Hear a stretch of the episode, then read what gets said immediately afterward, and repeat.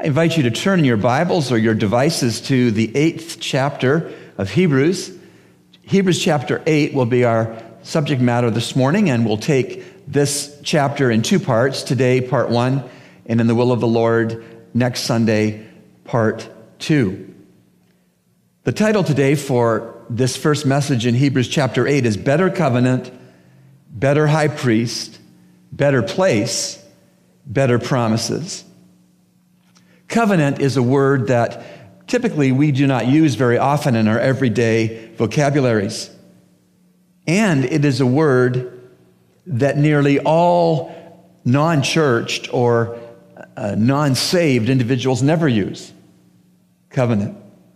In Scripture, Old or New Testament, a covenant is a one way contract, agreement between God and his people. By one way, I mean that God dictates to his persons and never vice versa.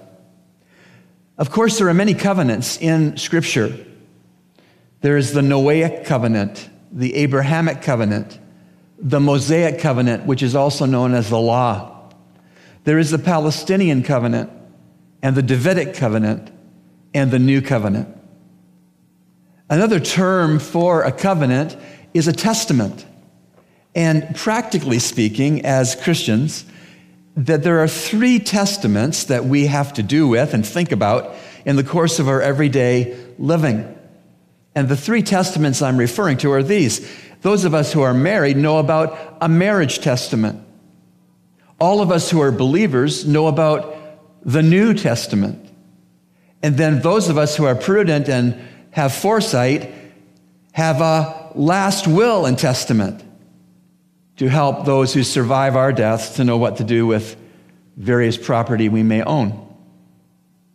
Hebrews chapter 8 makes the point that our better high priest, the Lord Jesus Christ, ministers to us on the basis of a better covenant that is better than all the previous Old Testament covenants.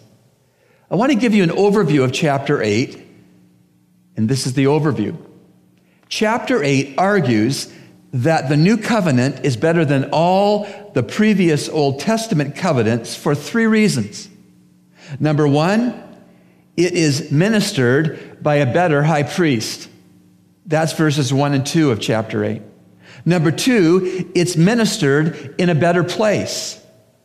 That's verses three through five. And number three, it is founded on better promises. That's verses six through 13. Now, as we did in Hebrews chapter 7, we're going to take a more of a skim approach to Hebrews chapter 8. And today, we are only going to consider verses 1 through 5 in Hebrews 8. And in so doing, we are going to see a better high priest in a better place. God willing, next Lord's Day, we'll look at verses 6 to 13 as they present to us better promises. So let's consider now the new and the better covenant. And our first point in this sermon is it is ministered by a better high priest. Our new and better covenant is ministered by a better high priest. Verses 1 and 2, Hebrews chapter 8, hear the word of God.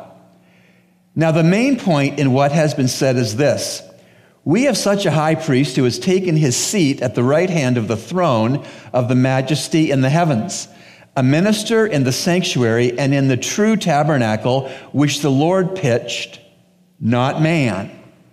And so we have a better high priest, and we need to see four ways that Jesus Christ is a better high priest than the previous human high priests who were Jewish and ministering in the Old Testament. And so, in the first way that Jesus Christ is a better high priest is that Christ has moral adequacy. Again, verse 1 now, the main point in what has been said is this We have such a high priest who has taken his seat at the right hand of the throne of the majesty in the heavens. Christ has moral adequacy. He's called such a high priest in verse 1. In verse 6 of the previous chapter, 7, it says this But the one whose genealogy is not traced from them collected a tenth from Abraham and blessed the one who had the promises. Jesus Christ is in the priestly order of Melchizedek, as we've already seen in previous sermons, and he has a moral adequacy that the Old Testament human priests lacked. There were no God men, Old Testament priests working in the tabernacle. They were all 100% human. Jesus Christ has the moral adequacy of being 100% God at the same time as being 100% human. But that's not all. Christ also has finished work. Going back to chapter 8 and verse 1 again. Now, the main point in what has been said is this We have such a high priest who has taken his seat. May I interject? He has taken his seat because he's finished his work. He doesn't need to stand. He's seated at his Father's right hand in the throne room of heaven because Christ, our superior high priest, has finished his work.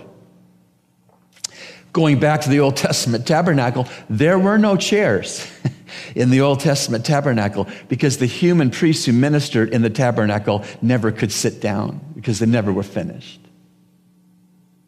Not only does Jesus Christ have moral adequacy, there were no God men priests in the tabernacle. And not only does Jesus Christ have finished work, there were no chairs in the Old Testament tabernacle. Number three, Christ is enthroned. Verse 1 again. Now, the main point of what has been said is this we have such a high priest who has taken his seat, watch it, at the right hand of the throne of the majesty in the heavens. Jesus Christ, your high priest, if you're saved, is seated in the very throne room of heaven. He's enthroned. May I point out to you the obvious that there were no thrones in the Old Testament tabernacle. No Jewish human priest in the Old Testament was enthroned, but Christ is. Number four, Christ is exalted. Let me read both verses 1 and 2 of chapter 8 on this. Now, the main point in what has been said is this we have such a high priest who has taken his seat at the right hand of the throne of the majesty in the heavens, a minister in the sanctuary and in the true tabernacle which the Lord pitched, not man. And so Jesus Christ currently is located, according to these verses, in the heavens.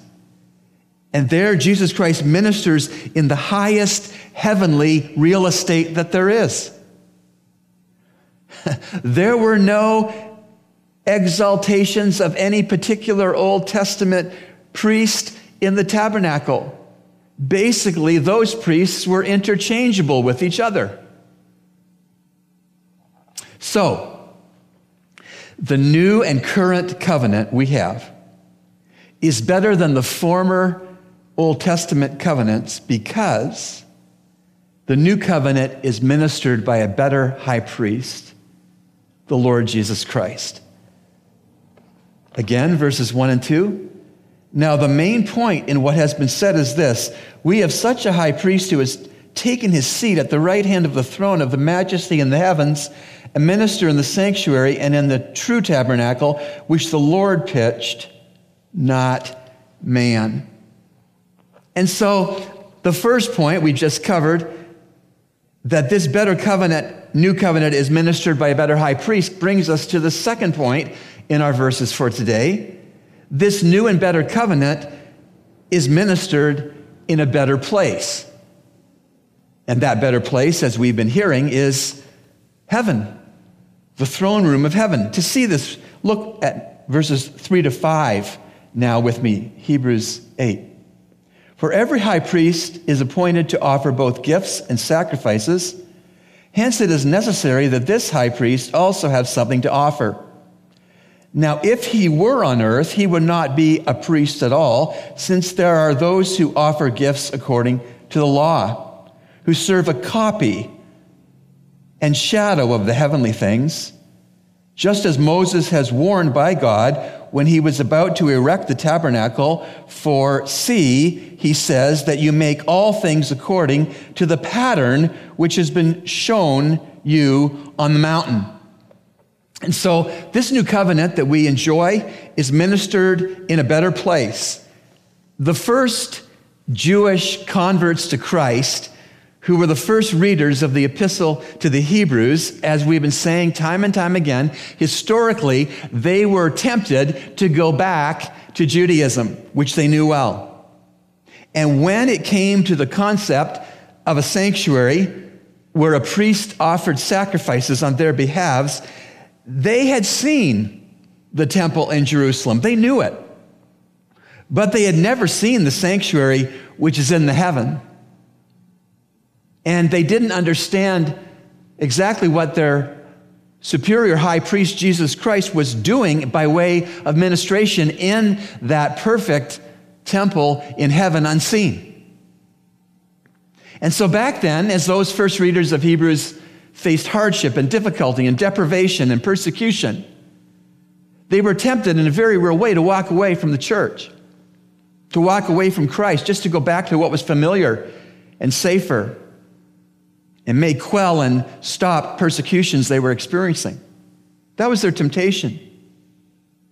It was easier for them to think about going back to a temple they had seen than to consider and be thankful for a temple they had never seen.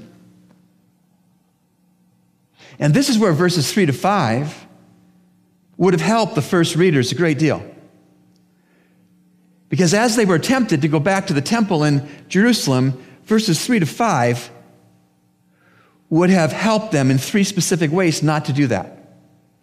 Number one, a real high priest must offer a real sacrifice in a real sanctuary that's in a real place. And all of these things being unseen during the new covenant, remaining unseen to us today, all these things remaining unseen does not mean that any of these things are not real. Verse 3 For every high priest is appointed to offer both gifts and sacrifices Hence, it is necessary that this high priest also have something to offer. So back then and still today, a real high priest must offer real sacrifice in a real sanctuary that's located in a real place. And just because we can't see those things with our eyes yet does not mean they are not real. They are real. we can't see the wind, but it's wind. We can't literally see gravity, but it's in play. We can't see all that's involved in electricity, but we count on it. And so the first reason given to them in the first century not to revert to Judaism was a real high priest must offer real sacrifice in a real sanctuary in a real place. The second reason given in the verses is what would not have been allowed on earth by Jewish law can be allowed now in heaven. As you know, by Old Testament law, in the Old Testament, the Jewish priests had to come all from the tribe of Levi. But we have been learning that our Lord and Savior, Messiah, Yeshua, Jesus Christ, Lord, in his humanity, came out of the tribe of Judah. Now, in heaven, the Lord Jesus Christ ministers in the order of Melchizedek. And we've looked at that at some detail in previous chapters and sermons. But let me reread verse 4. Now, if he were on earth, he would not be a priest at all, since there are those who offer gifts according to the law. Jesus Christ's human ancestry from the tribe of Judah, eh, because he's in the line of Melchizedek, he can be, and he in fact is, our high priest ministering a new and better covenant in a real sanctuary in heaven. And so, reasons that the first readers shouldn't have gone AWOL from true Christianity in Christ. A high priest, a real high priest, must offer real sacrifice in a real sanctuary that's located in a real place. Number two, what would not have been allowed on earth can be allowed in heaven. And number three, the tabernacle and later the temple were just the pattern or the copy or the shadow of the ultimate sanctuary which exists in heaven.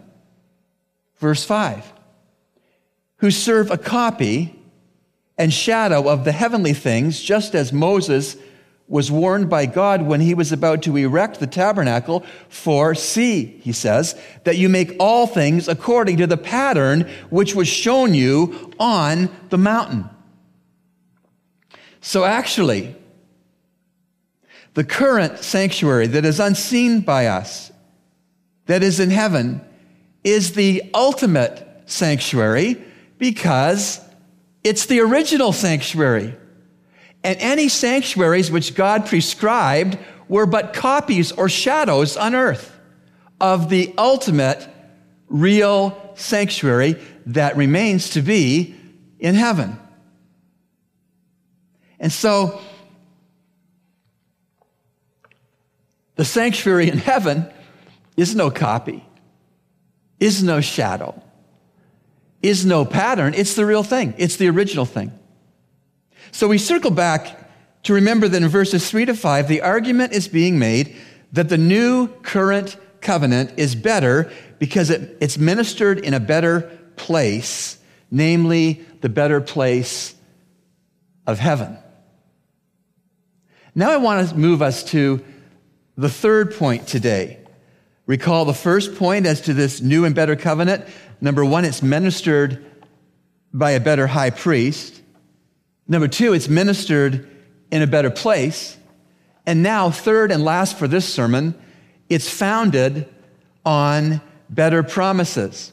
and actually, all I'm going to say about this third point is to whet your appetite because, God willing, next week in the sermon, I'll pick it up at this third point. It's founded on better promises. I want to devote a whole sermon to the better promises upon which our new current covenant is ministered. But I just want to give you a heads up to read all of uh, chapter 8 for next Sunday, but particularly focus in on verses 6 to 13 in preparation for next week's sermon on the better promises upon which our new and better covenant is ministered. But let me close this message with an extended story to try to illustrate. This is not a true story, but it could have happened. I just don't know that it has ever happened.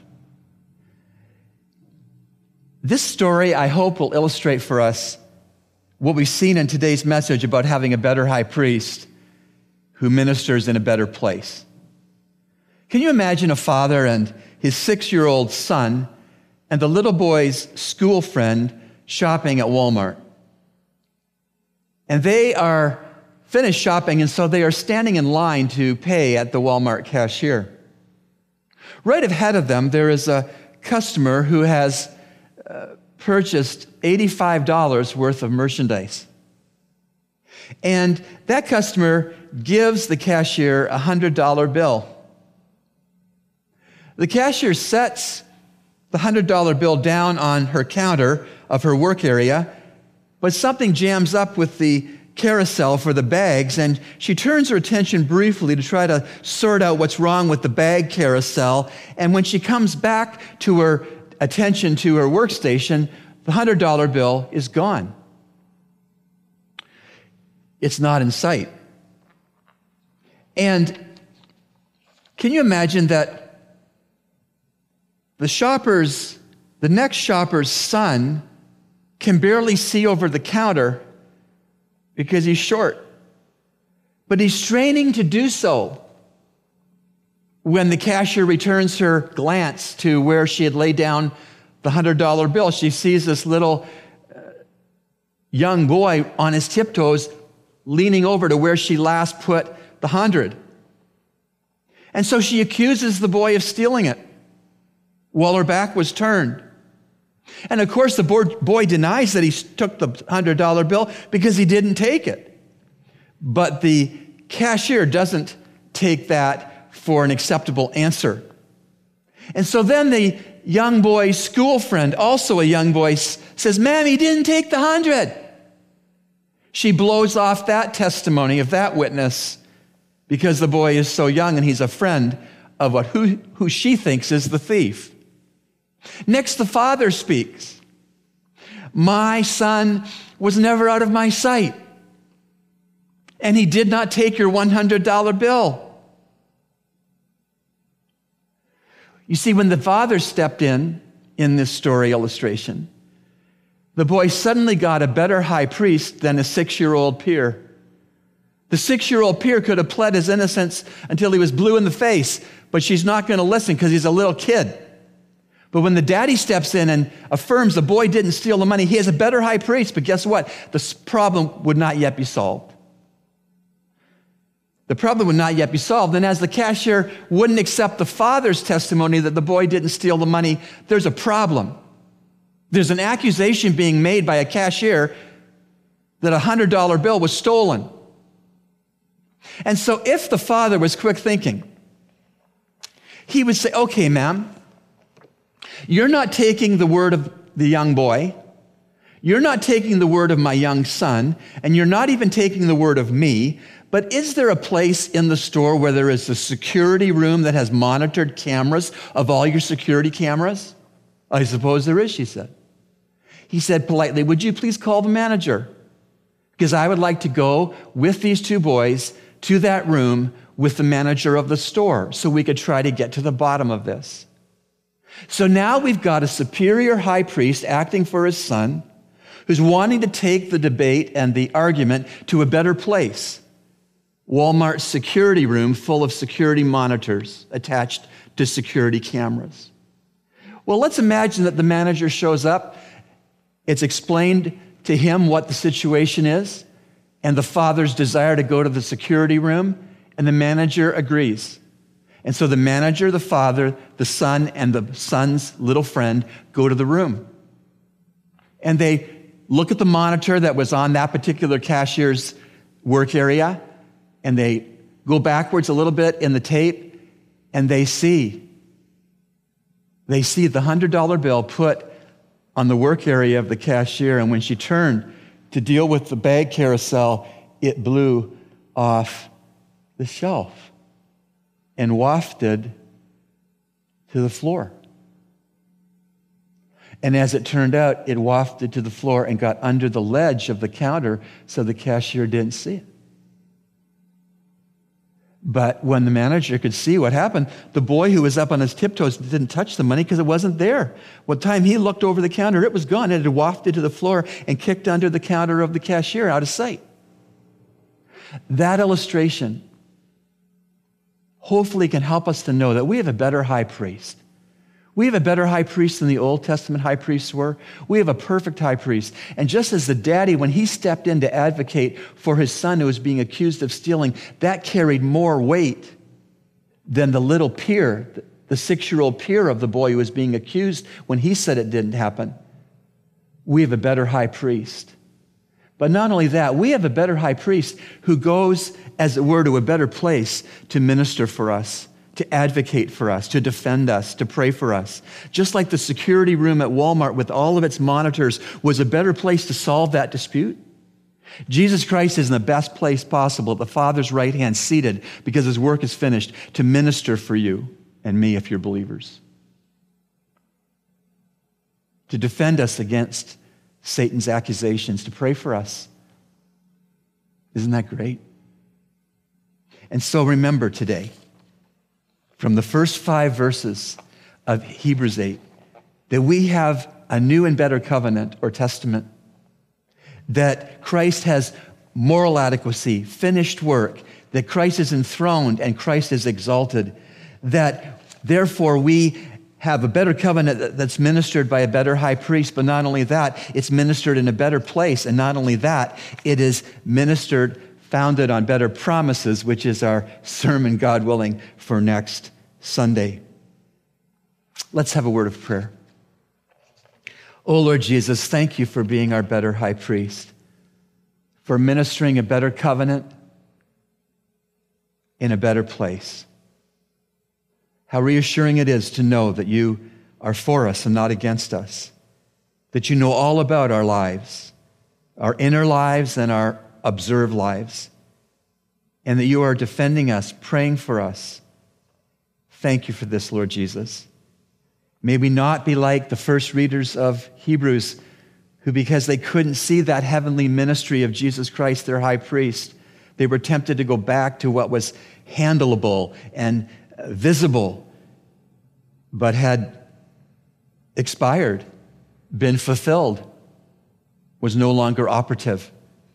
Lord, help us to live in grace and in the wondrous beauty of a new covenant that the New Testament it describes in fullness and that is remembered each Lord's day and at the table of the Lord each time it is served.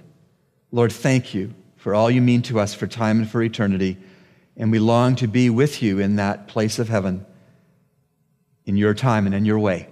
And we pray this in Jesus' name. Amen.